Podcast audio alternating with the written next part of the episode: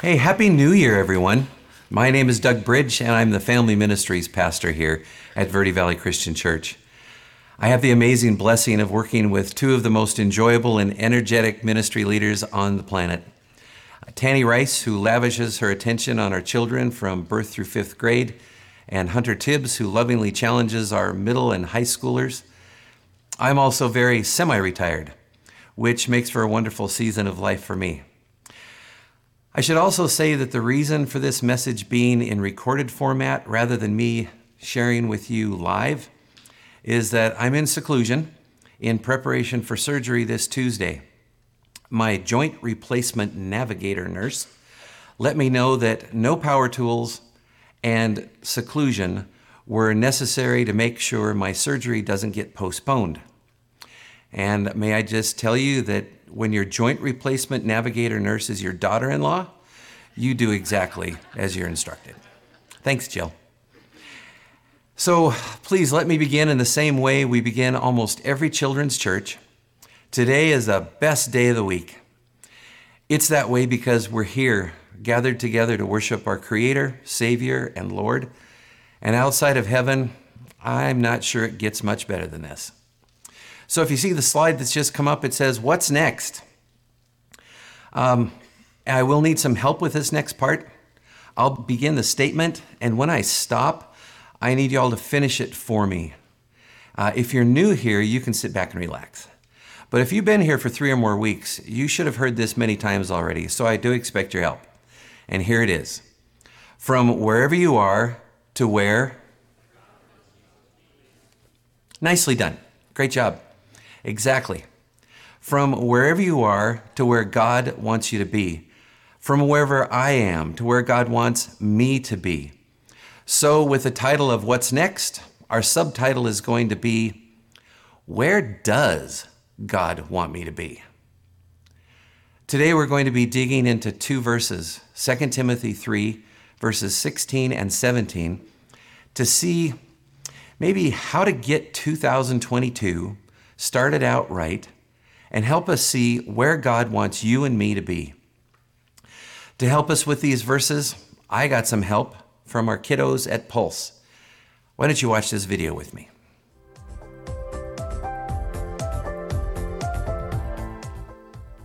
Second Timothy Second Timothy Second Timothy 3 16 through 17. All scripture All scripture is God breathed breathed and is useful useful for teaching, teaching, rebuking, correcting, and training in righteousness, so that the servant of God, the servant of God, may be thoroughly equipped, thoroughly equipped for every good work, for every good work. So in this slide, you can see that 2 Timothy 3 16 and 17 says, All scripture is God breathed and is useful for teaching, rebuking, correcting, and training in righteousness, so that the servant of God may be thoroughly equipped for every good work. By way of disclaimer, I need to let you know that these two verses will be repeated many, many times today. Consider it my way of helping some of you along in memorizing your first scripture for the new year. Which brings us to point number one Know God, heading to where God wants me to be. Again, as you can see, our verse, which is going to be repeated a number of times, all scripture is God breathed and is useful for teaching, rebuking, correcting, and training in righteousness, so that the servant of God may be thoroughly equipped for every good work. This teaching is translated a number of different ways in a number of different translations. In the New Living Translation, in the New International Re- uh, Reader's Version, it says, Teach us what is true. In the Geneva Bible, it says, Teaching the truth. In the King James Version, it's translated doctrine. And in a number of other versions, um, too many to, to speak through, it's teaching. God's word tells us of God's great love for each of us, the story of salvation, and how we might be in relationship again with Him. Interestingly, not accepting God's plan for your life through Jesus doesn't make you bad, it makes you dead. Conversely, accepting Jesus as your Lord and Savior doesn't make you good, it makes you alive. God's word not only tells us of God's great plan of salvation, but also his desire that once in relationship with him again through Jesus, that we live an abundant life. This abundant life comes through time in reading, in studying, memorizing, and meditating on his word, and getting to know him and his plan for each day of my life, so that we may follow him closer and closer each day a life heading to where God wants me to be. Which brings us to point number two know when I'm not heading to where God wants me to be. Emphasis on not. Again, our scripture from 2 Timothy 3 16 and 17. All scripture is God breathed and is useful for teaching, rebuking, correcting, and training in righteousness, so that the servant of God may be thoroughly equipped for every good work. First, all scripture is useful for teaching and now also for rebuking. Rebuking. Understanding how to recognize when we're not heading where God wants us to be is huge. We can only know the depth of the kind of relationship with God that He wants for us when we're living obedient to His will. The Bible has many descriptions of what our lives should not be like when I am not heading to where God wants me to be. This would probably be a great place for me to insert what I'm currently referring to lately as my rant. I'm going to mention some words or phrases now, and I'm telling you this because I want you to recognize that I am not speaking about these words or phrases. I am only mentioning them. I am aware that many of you will feel uncomfortable or even possibly upset when merely hearing these words or phrases. I'm also aware that in this room and online, there are very significant differences in opinions associated with these words or phrases. Often strongly held opinions, and I mean strongly. With all of these disclaimers, I'm going to mention them now. Are you ready? Here they are in no particular order. COVID 19, immunizations, mandates, masks, BLM, defund, hate, crime, cancel culture, isolation, immigration, quarantine, elections, conspiracy, CDC, WHO, CRT curriculum, contagious. So those are the words, the phrases. So here is my rant. To begin, I believe we're in the midst of something the likes of which are like nothing we have seen in our lifetime. First, if each person who claims salvation through Jesus Christ, you know, actual Christians, would consider the amount of time they spend reading, watching, listening to, speaking with others about the topics we just shared, and then weigh in the passion they expend on these same topics, we have our baseline. Next, compare this time and passion dedicated to opinions and conversations about these topics with the amount of time and passion dedicated to following, growing, maturing, and sharing with others this Jesus Christ who saved us.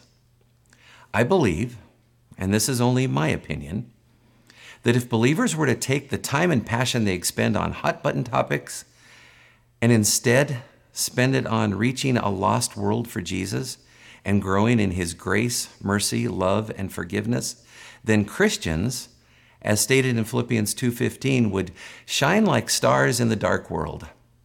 And there could possibly be a revival the likes of which are like nothing we have seen in our lifetime. My point here is not that we shouldn't be informed or that we shouldn't have opinions. But wherever we get our information and whatever our conclusions and opinions might be, we need to remember that we are to love God wholeheartedly and do first things first. Or how about simply following Philippians 4 8? This is from the message version. Summing it all up, friends, I'd say you'll do best by filling your minds and meditating on things true, noble, reputable, authentic, compelling, gracious. The best, not the worst the beautiful, not the ugly, things to praise, not things to curse. Please know that I'm speaking to myself here too. Way too recently, I spoke harshly to a long time dear friend. I hurt him. I thank God for a friend who knows and sees my faults and chooses to forgive and love me anyway. Which brings us to point number three know how to return to heading to where God wants me to be. All scripture is God breathed and useful for teaching, rebuking, correcting, and training in righteousness, so that the servant of God may be thoroughly equipped for every good work. First, all scripture is useful for teaching, then rebuking, and now also for correcting. Correcting. When I am not heading to where God wants me to be, what's next? I love God's word. The clearness of 1 John 1 9 tells us so well what to do. If we confess our sins, he is faithful and just and will forgive us our sins and purify us from all unrighteousness. Now let's look in the International Children's Bible. But if we confess our sins, he will forgive our sins. We can trust God. He does what is right. He will make us clean from all the wrongs we have done. But finally, here in the J.B. Phillips translation, but if we freely admit that we have sinned, we find God utterly reliable and straightforward. He forgives our sins and makes us thoroughly clean from all that is evil.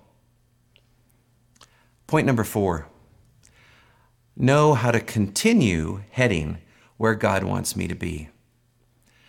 All scripture is God breathed and is useful for teaching, rebuking, correcting, and training in righteousness, so that the servant of God may be thoroughly equipped for every good work. Have you got it memorized yet? First, all scripture is useful for teaching, then rebuking, then correcting, and now also for training in righteousness. What is righteousness? The dictionary says righteousness is the quality of being morally right or justifiable. The Bible says righteousness is acting in accord with God's divine or moral law, so being free from guilt or sin. This is only possible by salvation through Jesus Christ and having his righteousness. Which brings us to Micah 6 8. The Lord has told you what is good, and this is what he requires of you to do what is right, to love mercy, and to walk humbly with your God. To do what is right, not what is easy or popular, but spending time daily in God's Word and talking with Him Spending time daily in God's Word and talking with Him are not usually convenient. Ask the Holy Spirit what your next move is. Opinions and principles can be stood up for, but not at the expense of hurting others. Which brings us to love mercy. Mercy and grace. Grace is getting what I don't deserve. Mercy is not getting what I do deserve. Bitter arguments and one sided arguments are commonplace today. It's bad enough when strangers engage in these hurtful exchanges, but longtime friendships are being damaged and sometimes ended. Even families are not immune. Even followers of Jesus are not immune. The Lord has told you what is good, and this is what He requires of you to do what is right, to love mercy, and to walk humbly with God. Humility doesn't always make a problem go away but it will usually ensure that you are not the problem. So here's the thing we all have a lot of opinions about a lot of things, but it's a lot more effective to bring people God's love than our opinions. 1 Corinthians 8 1 says, While knowledge makes us feel important, it is love that strengthens the church. And now, point five know what where God wants me to be looks like. All scripture is God breathed and is useful for teaching, rebuking, correcting, and training in righteousness, so that the servant of God may be thoroughly equipped for every good work. First, all scripture is useful for teaching, then rebuking, correcting, training in righteousness, and now, so that the servant of God may be thoroughly equipped for every good work. Another simple way of saying point five is to know your purpose. The two key words that help us see this in these verses are so that or the purpose. Interestingly, while knowing God and knowing how to navigate points one through four requires knowledge of who God is and what His Word says to us, the main purpose of all of this is not the knowledge alone. This knowledge is only a means to fulfill our purpose, being thoroughly equipped for every good work. God's purpose for our lives is not only to increase knowledge, but to change our lives, to be equipped to serve God. And God does not ask us to do all of this on our own. On the contrary, He tells us to ask for His help, His direction, His will. And Jesus promised to never leave us or forsake us. So, if a relationship with Jesus sounds like the best way to begin 2022 in your life, I agree. God wants to change our lives for the better. There will be people here to the left of the stage to help you take this step. If you already have a relationship with Christ, but would like prayer in taking your next step according to God's plan rather than the ones you've been taking, please come and pray. Again, to put it simply, let's look to Scripture for some direction. But the Holy Spirit produces this kind of fruit in our lives love, joy, peace, patience, kindness, goodness, faithfulness, gentleness, and self control. There is no law against these things. Mostly, these words are not descriptive of our current society or culture, but they should be descriptive of us, followers of Jesus Christ. Contagious is a word that has become part of our everyday conversations. Let me share a great way this word might help each of us today. Here's a quote from Chuck Swindoll. Pastor Swindoll once said, Spread germs of cheer. Joy becomes contagious. Let's pray. Father, would you be with us as we leave this place today? For those who don't know you, that this year would be the time that they get to know you, that today is the day of salvation. Father, that they would recognize your call in their lives to join your family. And Father, for those of us who already know you as Father, who are already part of your family, God, would you allow us to be more like your Son, Jesus Christ? Would you give us the strength, the courage, the desire to focus on the things that you tell us to focus on, to grow in you, to have as evidence in our lives the fruit of the Spirit. Father, we've just celebrated a great Christmas season. Would you help us celebrate a great 2022 with your love and your joy? And we ask all these things in Jesus' name. Amen.